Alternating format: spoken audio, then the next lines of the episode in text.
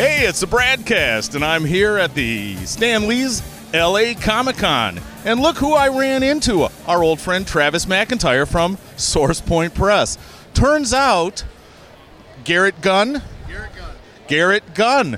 from the Source Point Press crew has written a book starring, who knew, Billy Bob Thornton. It's called The Boxmasters. And I've already read a few pages, and there is pure Thornton going on in this book. There it is. It's a beauty, and I'm telling you, it's a great book. You need to look it up. You need to find it online. You need to buy it, and you need to read it, and you got to keep waiting for more episodes because it's a great story.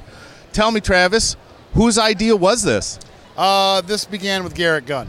Garrett was working on a story that was going to involve a rock band doing some time travel adventures, and then it was suggested to him, like, why don't you use an existing band?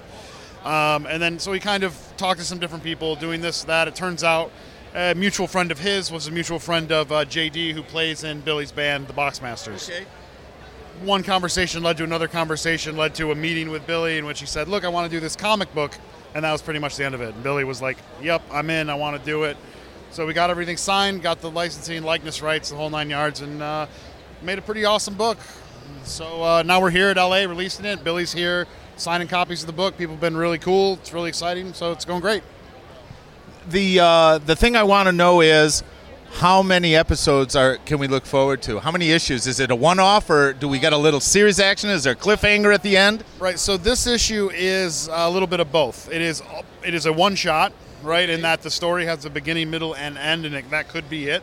But it also leaves an opening, so there could be more. So actually earlier today, we kind of all of us collectively said, yeah, I think we're going to do this again. This one's pretty awesome, and everybody seems to be happy, and the sales numbers are looking good. So Garrett is actually going to be meeting with Billy and the boys, I think even tonight, to start discussing ideas for the second one. That's great. How much input does he actually have in the story? Billy himself? Billy and the band. A lot. They had a lot of input. Garrett would take a pass. It would go to them. They would come back with notes. There were many multiple hour-long phone conversations. Oh, okay. Also, it was a lot about trying to capture the way they actually talk and the way they actually talk to each other. Because they're a band, they're a rock band, so they have sort of a vibe in the way they deal with each other. They have a personal vernacular between them, right, and so the way they talk to each other. We wanted to capture that and make it, we wanted when people read it, they're like, oh shit, not sorry, I don't know if not only does this look like Billy, but it sounds like Billy, That's what I told him after I read three pages, and it's like, oh my God, this is pure Thornton. Yeah. Yeah, exactly. We wanted it to sound like Billy. So, they had a lot of say on no, that line doesn't work. We need to change that out. This is not how we deal with each other. So, a lot. It went back and forth quite a bit before it was cool. Script is ready. Let's start art. And then we got an amazing artist named Stan Yak. Did all the art duties throughout. Did the cover, and everybody's been thrilled with it.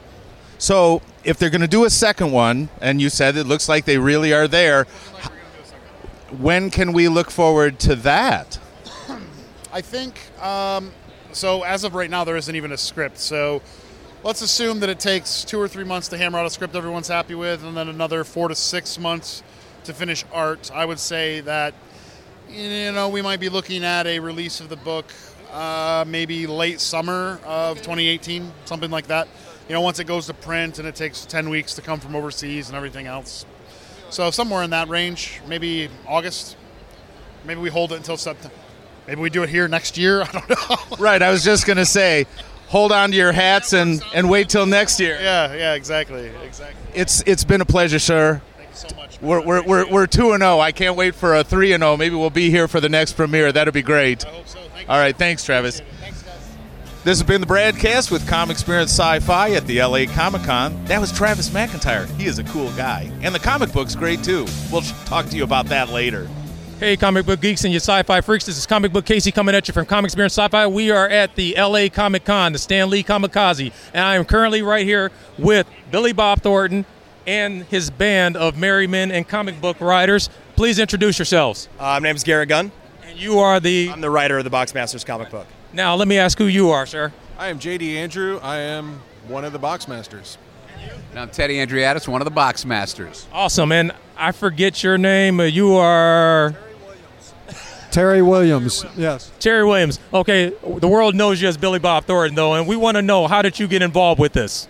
Our band, the Boxmasters, has been together about 11 years, and Garrett had this idea about a graphic novel about a band that has to go back in the past and save rock and roll. He wanted to know if we would be willing to be that band, and since we are big fans of this kind of thing anyway, and we're sort of children of the 60s, and we're, you know, and our band suited this story. So yeah, that's how we got involved in it, and we dress like spies already, so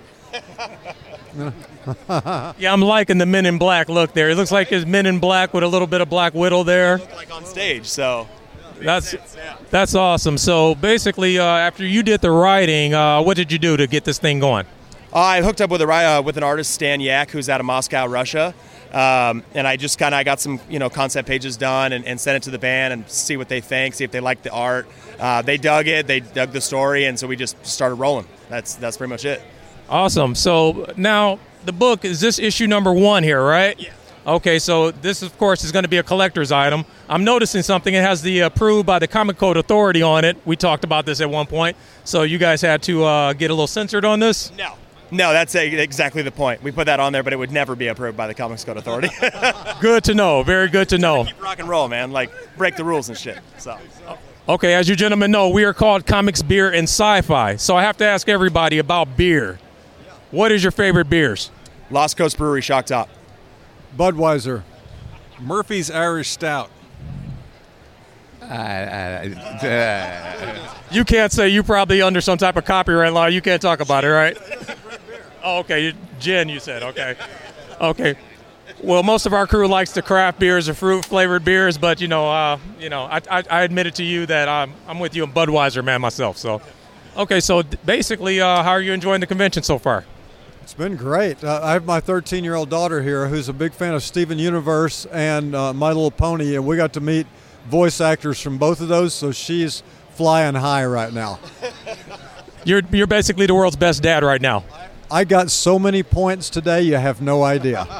Yeah. My Little Pony is a fan favorite. It's one of our guys' fan favorite. One of our guys collects My Little Ponies. This is the biggest guy that you're probably looking at right in front of you. Wow. Well, you know what? I got to tell you, I have a brony shirt. It's a brony. It's a guy who follows My Little Pony, but I, of course, do it because of my daughter. But we actually got into it so much, and now she's obsessed with Steven Universe, and I've watched every episode of that, and we got to meet 3 of the characters from that today. And she got all kind of pictures, and we even sang the theme song on tape with the cast. It was amazing. Yeah, that's amazing. That's really good dad tactics right there. I don't have a daughter, so I wouldn't know anything about that, but I'll give it a shot one day. So let's just say Boxmasters number 1 is ready, being distributed right now, being sold in stores around the country, and being presented. Is this the first debut of it here at this Comic-Con? Absolutely. Awesome. Maybe you can get Stan Lee to take a look at it right while he's here. A little bit, yeah. We're going to try to. We'll see if we can get him over here. Awesome. Well, we're buying a whole bunch of these copies for you guys. So thank you for your time. And gentlemen, right now we are going to buy your books, and we are going to go back to our booth and read them. Awesome. Billy Bob Thornton and his band of merry men, the Boxmasters. Collect it, buy it, check it out.